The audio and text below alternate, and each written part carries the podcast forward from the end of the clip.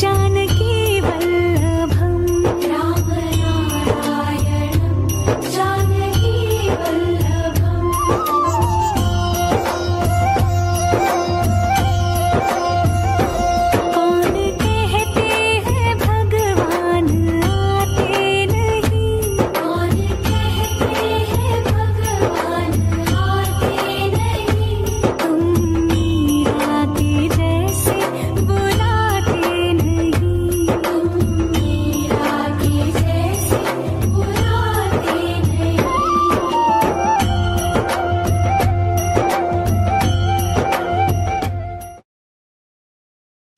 जय श्री कृष्ण, मेरे सभी प्यारे कथा श्रोताओं को। मेरा नाम है नमित अग्रवाल और स्वागत है आपका मेरे चैनल कथावाचक में।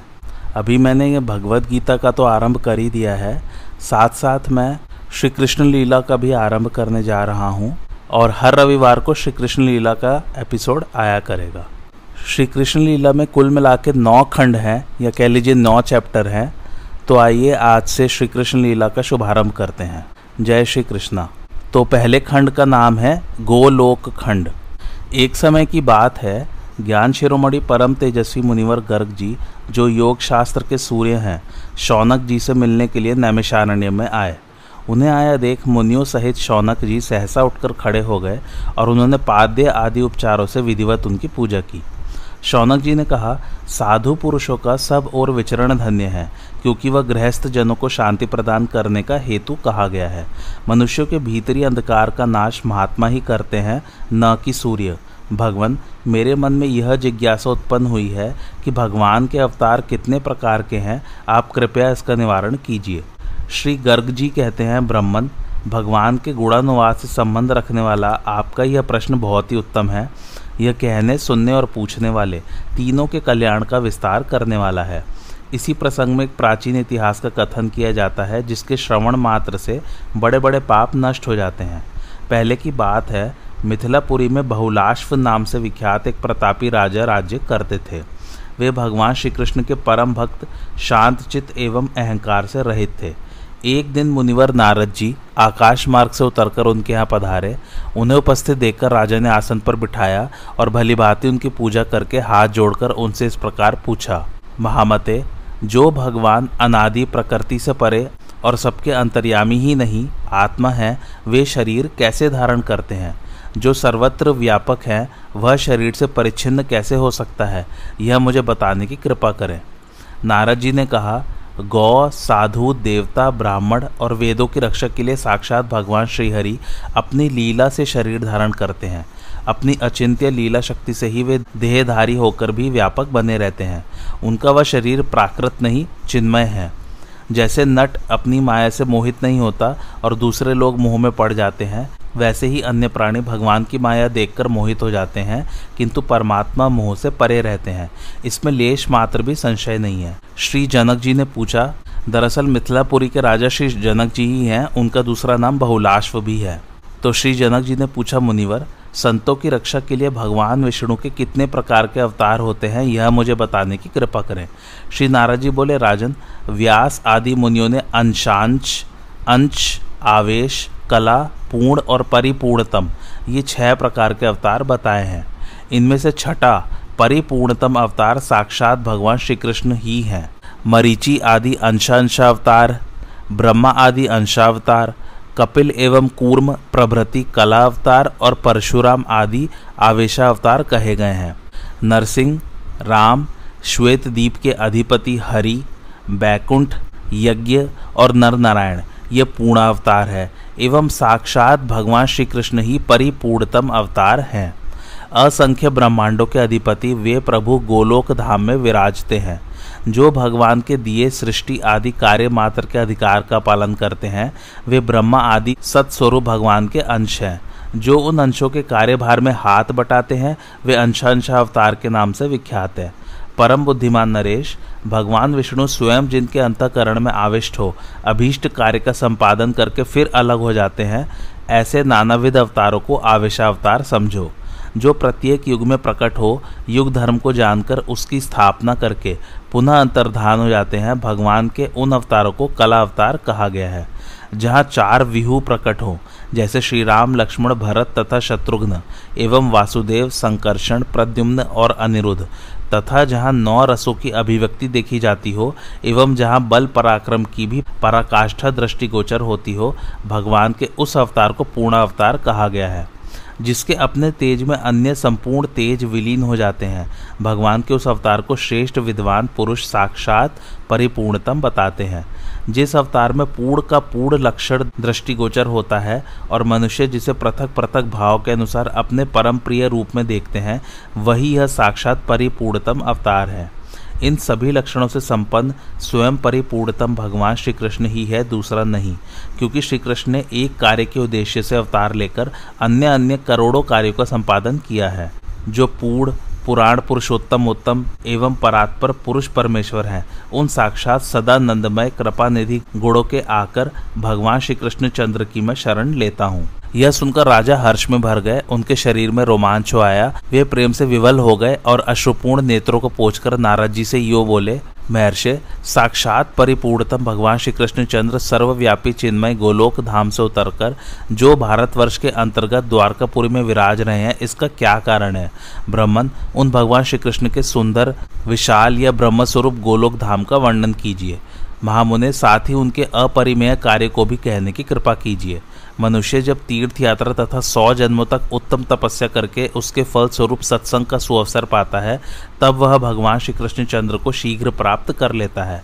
कब मैं भक्ति रस से आर्द्र चित हो, मन से भगवान श्री कृष्ण के दास का भी दासानुदास होऊँगा, जो संपूर्ण देवताओं के लिए भी दुर्लभ है, वे पर ब्रह्मा, परमात्मा आदिदेव, भगवान श्री कृष्ण मेरे नेत्रों के समक्ष कैसे होंगे?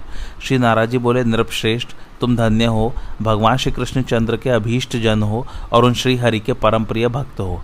तुम्हें दर्शन देने के लिए ही वे भक्त वत्सल भगवान यहाँ अवश्य पधारेंगे। ब्रह्माण्य देव भगवान जनार्दन द्वारका में रहते हुए भी तुम्हें और ब्राह्मण शुद्ध देव को याद करते रहते हैं। अहो, इस लोक में संतों का कैसा सौभाग्य है। श्री नारद जी कहते हैं, जो जीभ पाकर भी कीर्तनीय, भगवान श्री कृष्ण का कीर्तन नहीं करता, वह दुर्बुद्धि मनुष्य मोक्ष की सीढ़ी पाकर भी उस पर चढ़ने की चेष्टा नहीं करता। राजन अप इस वाराह कल्प में धराधाम पर जो भगवान श्री कृष्ण का पदार्पण हुआ है और यहाँ उनकी जो जो लीलाएँ हुई है, वह सब मैं तुमसे कहता हूँ, सुनो। बहुत पहले की बात है, दानव दैत्य आसुर स्वभाव के मनुष्य और दुष्ट राजाओं के भारी भार से अत्यंत पीड़ित हो पृथ्वी, गाय का रूप धारण करके अनाथ की भांति रोती बिलकती हुई अपनी आंतरिक व्यथा निवेदन करने के लिए ब्रह्मा जी की शरण में गई। उस समय उसका शरीर काँप रहा था। वहाँ उसकी कष्ट कथा सुनकर ब्रह्मा जी ने उसे धीरज बंधाया और तत्काल समस्त देवताओं तथा शिवजी को साथ लेकर वे भगवान नारायण के बैकुंठ धाम में गए। वहाँ जाकर ब्रह्मा जी ने चतुर्भुज भगवान विष्णु को प्रणाम करके अपना सारा अभिप्राय निवेदन किया। तब लक्ष्मीपति भगवान विष्णु उन उद्विग्न देवताओं तथा ब्रह्मा जी से इस प्रकार बोले, ब्रह्मन, साक्षात भगवान श्री कृष्ण ही अगणित ब्रह्मांडों के स्वामी, परमेश्वर अखंड स्वरूप तथा देवातीत हैं। उनकी लीलाएँ अनंत एवं अनिर्वचनीय हैं। उनकी कृपा के बिना यह कार्य कदापि सिद्ध नहीं होगा। अतः तुम मुनि के अविनाशी एवं परम उज्जवल धाम में शीघ्र जाओ। श्री ब्रह्मा जी बोले, प्रभो, आपके अतिरिक्त कोई दूसरा भी परिपूर्णतम तत्व है? यह मैं नहीं जानता। यदि कोई दूसरा भी आपसे उत्कृष्ट परमेश्वर है तो उसके लोक का मुझे दर्शन कराइए। श्री नारद जी कहते हैं, ब्रह्मा जी के इस प्रकार कहने पर परिपूर्णतम भगवान विष्णु ने संपूर्ण देवताओं सहित ब्रह्मा जी को ब्रह्मांड शिखर पर विराजमान गोलोक धाम का मार्ग दिखलाया।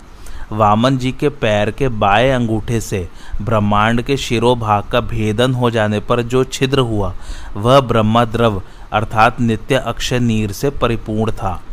सब देवता उसी मार्ग से वहाँ के लिए नियत जलयान द्वारा बाहर निकले। वहाँ ब्रह्मांड के ऊपर पहुंचकर उन सबने नीचे की ओर उस ब्रह्मांड को कलिंग बिंब की भांति देखा। इसके अतिरिक्त अन्य भी बहुत से ब्रह्मांड उसी जल में इंद्रायण, फल के सदृश इधर उधर लहरों में लुढ़क रहे थे। यह देखकर सब देवताओं को विस्मय हुआ। वे चकित हो गए। वहाँ से करोड़ों योजन ऊपर आठ नगर मिले, जिनके चारों ओर दिव्य चार दीवारी शोभा बढ़ा रही थी और झुंड के झुंड रत्नादिमय वृक्षों से उन पुरियों की मनोरमता बढ़ गई थी। वहीं ऊपर देवताओं ने विरजा नदी का सुंदर तट देखा, जिससे विरजा की तरंगे टकरा रही थी। वह तट प्रदेश उज्जवल रेशमी वस्त्र के समान शुभ्र दिखाई देता था। दिव्य मणिमय सोपानों से वह अत्यंत उद्भासित हो रहा था। तट की शोभा देखते और आगे बढ़ते हुए वे देवता उस उत्तम नगर में पहुँचे, जो अनंत कोटि सूर्यों की ज्योति का महान पुंज जान पड़ता था। उसे देखकर देवताओं की आँखें चौंधिया गई। वे उस तेज से पराभूत हो जहाँ के तहाँ खड़े रह गए। तब भगवान विष्णु की आज्ञा के अनुसार उस तेज को प्रणाम करके ब्रह्मा जी उसका ध्यान करने लगे। उसी ज्योति के भीतर उन्होंने एक परम शांतिमय साकार धाम देखा। उसमें परम अद्भुत कमल नाल के समान धवल, वर्ण, हज़ार मुख वाले शेष नाग का दर्शन करके सभी देवताओं ने उन्हें प्रणाम किया। राजन, उन शेषनाग की गोद में महान आलोकमय लोक वंदित गोलोक धाम का दर्शन हुआ, जहाँ धामाभिमानी देवताओं के ईश्वर तथा गणनाशीलों में प्रधान काल का भी कोई वश नहीं चलता। वहाँ माया भी अपना प्रभाव नहीं डाल सकती। मन, चित्त, बुद्धि, अहंकार, सोलह विकार तथा महतत्व भी वहाँ प्रवेश नहीं कर सकते। फिर तीनों गुणों के विषय में तो कहना ही क्या है। वहाँ कामदेव के समान मनोहर रूप लावण्य शालिनी, श्याम सुंदर विग्रह श्री कृष्ण पार्षदा द्वारपाल का कार्य करती थी।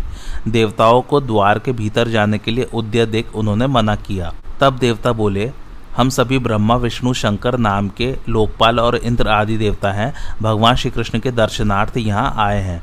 श्री नारद जी कहते हैं, देवताओं की बात सुनकर उन सखियों ने जो श्री कृष्ण की द्वारपालिकाएँ थी, अंतपुर में जाकर देवताओं की बात कह सुनाई।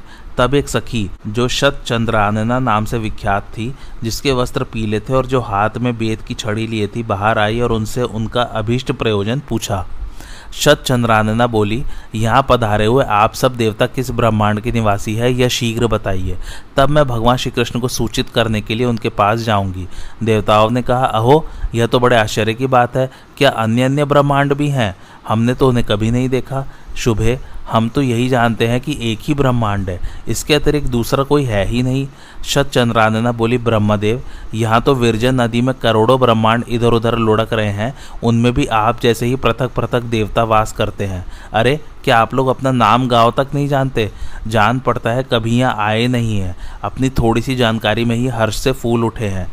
जान पड़ता है, कभी घर से बाहर निकले ही नहीं। जैसे गूलर के फलों में रहने वाले कीड़े जिस फल में रहते हैं, उसके सिवा दूसरे को नहीं जानते। उसी प्रकार आप जैसे साधारण जन जिसमें उत्पन्न होते हैं, एकमात्र उसी को ब्रह्मांड समझते हैं। श्री नारद जी कहते हैं, राजन, इस प्रकार उपहास के पात्र बने हुए सब देवता चुपचाप खड़े रहे, कुछ बोल ना सके। उन्हें चकित से देखकर भगवान विष्णु ने कहा कहा, जिस ब्रह्मांड में भगवान प्रश्नी गर्भ का सनातन अवतार हुआ है, तथा त्रिविक्रम विराट रूपधारी वामन के नख से जिस ब्रह्मांड में विवर बन गया है, वहीं हम निवास करते हैं। श्री नाराज़ जी कहते हैं, भगवान विष्णु की यह बात सुनकर शत चंद्रानना ने उनकी भूरी भूरी प्रशंसा की और स्वयं भीतर चली गई। फिर शीघ्र ही आई और सबको अंतपुर में पधारने की आज्ञा देकर वापस चली गई। तदंतर संपूर्ण देवताओं ने परम सुंदर धाम गोलोक का दर्शन किया। वहाँ गोवर्धन नामक गिरिराज शोभा पा रहे थे। गिरिराज का वह प्रदेश उस समय वसंत का उत्सव मनाने वाली गोपियों और गायों के समूह से घिरा था। कल्प वृक्षों तथा कल्पलताओं के समुदाय से सुशोभित था और रास मंडल उसे अलंकृत कर रहा था। वहाँ श्यामवड़ वाली उत्तम यमुना नदी स्वच्छंद गति से बह रही थी। तट पर बने हुए करोड़ों प्रसाद उसकी शोभा बढ़ाते हैं तथा उस नदी में उतरने के लिए वैदूर्य मणि की सुंदर सीढ़ियाँ बनी हैं। वहाँ दिव्य वृक्षों और लताओं से भरा हुआ वृंदावन अत्यंत शोभा पा रहा है। भांति भांति के विचित्र पक्षियों, भ्रमरों तथा वंशीवट के कारण वहाँ की सुषमा और बढ़ रही है। वहाँ सहस्त्र दल कमलों के सुगंधित पराग को चारों ओर पुनः पुनः बिखेरती हुई शीतल वायु मंद गति से बह रही है। वृंदावन के मध्य भाग में बत्तीस वनों से युक्त एक निज निकुंज है। चार दीवारी और खाइया उसे सुशोभित कर रही हैं। उसके आँगन का भाग लाल वर्ण वाले अक्षय वटों से अलंकृत है। पदमाराग आदि सात प्रकार की मड़ियों से बनी दीवारें तथा आँगन के फर्श बड़ी शोभा पाते हैं। करोड़ों चंद्रमाओं के मंडल की छवि धारण करने वाले चंदोवे उसे अलंकृत कर रहे हैं तथा उनमें चमकीले गोले लटक रहे हैं। फहराती हुई दिव्य पताकाएँ एवं खिले हुए फूल मंदिरों एवं मार्गों की शोभा बढ़ाते हैं। वहाँ ब्रह्मरों के गुंजारव संगीत की सृष्टि करते हैं तथा मत मयूरों और कोकिलों के कलरव सदा श्रवण गोचर होते हैं। वहाँ बाल सूर्य के सदृश कांतिमान, अरुण पीत कुंडल धारण करने वाली ललनाएँ शत शत चंद्रमाओं के समान गौर वर्ण से उद्भासित होती हैं। स्वच्छंद गति से चलने वाली वे सुंदरियाँ मणि रत्नमय भित्तियों में अपना मनोहर मुख देखती हुई वहाँ के रत्न जटित आंगनों में भागती फिरती हैं। उनके गले में हार और बाहों में केयूर शोभा देते हैं। नूपुरों तथा करधनी की मधुर झनकार वहाँ गूंजती रहती हैं। वे कोपांगनाएँ मस्तक पर चूड़ामणि धारण किए रहती हैं। वहाँ द्वार द्वार पर कोटि कोटि मनोहर गायों के दर्शन होते हैं। वे गायें दिव्य आभूषणों से विभूषित हैं और श्वेत पर्व के समान प्रतीत होती हैं। सबकी सब दूध देने वाली तथा नई अवस्था की हैं। सुशीला, सुरुचा तथा सदगुणवती हैं। सभी सवत्सा और पीली पूछ की हैं। ऐसी भव्य रूप वाली गाय वहाँ सबोर विचर रही हैं। उनके घंटों तथा मंजीरों से मधुर ध्वनि होती रहती है। किंकड़ी जालों से विभूषित उन गायों के सींगों में सोना मड़ा गया है। वे सुवर्ण तुल्य हार एवं मालाएँ धारण करती हैं। उनके अंगों से प्रभा छिटकती रहती है। सभी गायें भिन्न भिन्न रंग वाली है। कोई उजली, कोई काली, कोई पीली, कोई लाल, कोई हरी, कोई तांबे के रंग की और कोई चितकबरे रंग की है। किन्हीं किन्हीं का वर्ण धुए जैसा है। बहुत सी कोयल के समान रंग वाली है। दूध देने में समुद्र की तुलना करने वाली उन गायों के शरीर पर तरुणियों के कर चिन्ह शोभित हैं। अर्थात युवतियों के हाथों के रंगीन छापे दिए गए हैं। हिरन के समान छलांग भरने वाले बछड़ों से उनकी अधिक शोभा बढ़ गई है। गायों के झुंड में विशाल शरीर वाले सांड भी इधर उधर घूम रहे हैं। उनकी लंबी गर्दन और बड़े बड़े सींग हैं। उन सांडों को साक्षात धर्म धुरंधर कहा जाता है। गायों की रक्षा करने वाले चरवाहे भी अनेक हैं। उनमें से कुछ तो हाथ में बेद की छड़ी लिए हुए हैं और दूसरों के हाथों में सुंदर बांसुरी शोभा पाती है। उन सबके शरीर का रंग शामिल है। वे भगवान श्री कृष्ण चंद्र की लीलाएँ ऐसे मधुर स्वरों में गाते हैं कि उसे सुनकर कामदेव भी मोहित हो जाता है। इस दिव्य निज निकुंज को संपूर्ण देवताओं ने प्रणाम किया और भीतर चले गए। वहाँ उन्हें हज़ार दल वाला एक बहुत बड़ा कमल दिखाई पड़ा।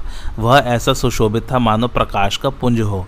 उसके ऊपर एक सोलह दल का कमल है तथा उसके ऊपर भी एक आठ दल वाला कमल है। उसके ऊपर चमचमाता हुआ एक ऊँचा सिंहासन है।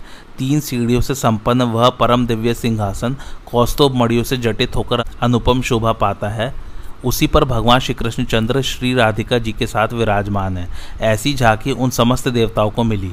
वे युगल रूप भगवान मोहिनी आदि आठ दिव्य सखियों से समन्वित तथा श्रीदामा प्रभृति आठ गोपालों के द्वारा सेवित हैं। उनके ऊपर हंस के समान सफ़ेद रंग वाले पंखे झले जा रहे हैं और हीरो से बनी मूठ वाले चवर डुलाए जा रहे हैं। भगवान की सेवा में करोड़ों ऐसे छत्र प्रस्तुत हैं जो कोटि चंद्रमाओं की प्रभा से तुलित हो सकते हैं। भगवान श्री कृष्ण के वाम भाग में विराजित श्री राधिका जी से उनकी बाई भुजा सुशोभित है। भगवान ने स्वेच्छापूर्वक अपने दाहिने पैर को टेढ़ा कर रखा है। वे हाथ में बांसुरी धारण किए हुए हैं। उन्होंने मनोहर मुस्कान से भरे मुखमंडल और भ्रकुटी विलास से अनेक कामदेवों को मोहित कर रखा है। उन श्री हरि की मेघ के समान श्यामल कांति है। कमल दल की भांति बड़ी विशाल उनकी आँखें हैं। घुटनों तक लंबी बड़ी भुजाओं वाले वे प्रभु अत्यंत पीले वस्त्र पहने हुए हैं। भगवान गले में सुंदर वनमाला धारण किए हुए हैं, जिस पर वृंदावन में विचरण करने वाले मतवाले भ्रमरों की गुंजार हो रही है। पैरों में घुंघरू और हाथों में कंकड़ की छटा छिटका रहे हैं। अति सुंदर मुस्कान मन को मोहित कर रही है। श्रीवत्स का चिन्ह बहुमूल्य रत्नों से बने हुए किरीट, कुंडल, बाजूबंद और हार यथास्थान भगवान की शोभा बढ़ा रहे हैं। भगवान श्री कृष्ण के ऐसे दिव्य दर्शन प्राप्त कर संपूर्ण देवता आनंद के समुद्र में गोता खाने लगे। अत्यंत हर्ष के कारण उनकी आँखों से आंसुओं की धारा बह चली। तब संपूर्ण देवताओं ने हाथ जोड़कर विनीत भाव से उन परम पुरुष श्री कृष्ण चंद्र को प्रणाम किया। श्री जनक जी ने पूछा, मुने, पर रात पर महात्मा भगवान श्री कृष्ण चंद्र का दर्शन प्राप्त कर संपूर्ण देवताओं ने आगे क्या किया, मुझे यह बताने की कृपा करें। श्री नारद जी कहते हैं, राजन, उस समय सबके देखते देखते अष्टभुजाधारी बैकुंठाधिपति भगवान श्री हरि उठे और साक्षात भगवान श्री कृष्ण के श्री विग्रह में लीन हो गए। उसी समय कोटि सूर्यों के समान तेजस्वी, प्रचंड पराक्रमी, पूर्ण स्वरूप भगवान नरसिंह जी पधारे और भगवान श्री कृष्ण के तेज में वे भी समा गए। इसके बाद सहस्त्र भुजाओं से सुशोभित श्वेत दीप के स्वामी विराट पुरुष, जिनके शुभ्र रथ में सफ़ेद रंग के लाख घोड़े जुते हुए थे, उस रथ पर आरूढ़ होकर वहाँ आए। उनके साथ श्री लक्ष्मी जी भी थी। वे अनेक प्रकार के अपने आयुधों से संपन्न थे। पार्षदगढ़ चारों ओर से उनकी सेवा में उपस्थित थे, वे भगवान भी उसी समय श्री कृष्ण के श्री विग्रह में सहसा प्रविष्ट हो गए। फिर वे पूर्ण स्वरूप कमल लोचन भगवान श्री राम स्वयं वहाँ पधारे। उनके हाथ में धनुष और बाढ़ थे, तथा साथ में श्री सीता जी और भरत आदि तीनों भाई भी थे। उनका दिव्य रथ दस करोड़ सूर्यों के समान प्रकाशमान था। उस पर निरंतर चवर डोलाए जा रहे थे। असंख्य वानर युद्धपति उनके रक्षा के कार्य में संलग्न थे। उस रथ के एक लाख चक्कों से मेघों की गर्जना के समान गंभीर ध्वनि निकल रही थी, उस पर लाख ध्वजाएँ फहरा रही थी। उस रथ में लाख घोड़े जुते हुए थे, वह रथ सुवर्णमय था। उसी पर बैठकर भगवान श्री राम वहाँ पधारे थे। वे भी श्री कृष्ण चंद्र के दिव्य विग्रह में लीन हो गए। फिर उसी समय साक्षात यज्ञ नारायण श्री हरि वहाँ पधारे, जो प्रलय काल की जाजवल्यमान अग्निशिखा के समान उद्भासित हो रहे थे। देवेश्वर यज्ञ अपनी धर्म पत्नी दक्षिणा के साथ ज्योतिर्मय रथ पर बैठे दिखाई देते थे। वे भी उस समय श्याम विग्रह भगवान श्री कृष्ण चंद्र में लीन हो गए। तत्पश्चात साक्षात भगवान नर नारायण वहाँ पधारे। उनके शरीर की कांति मेघ के समान श्याम थी, उनके चार भुजाएँ थी, नेत्र विशाल थे और वे मुनि के वेश में थे। उनके सिर का जटाजूट कौंधती हुई करोड़ों बिजलियों के समान दीप्तिमान था।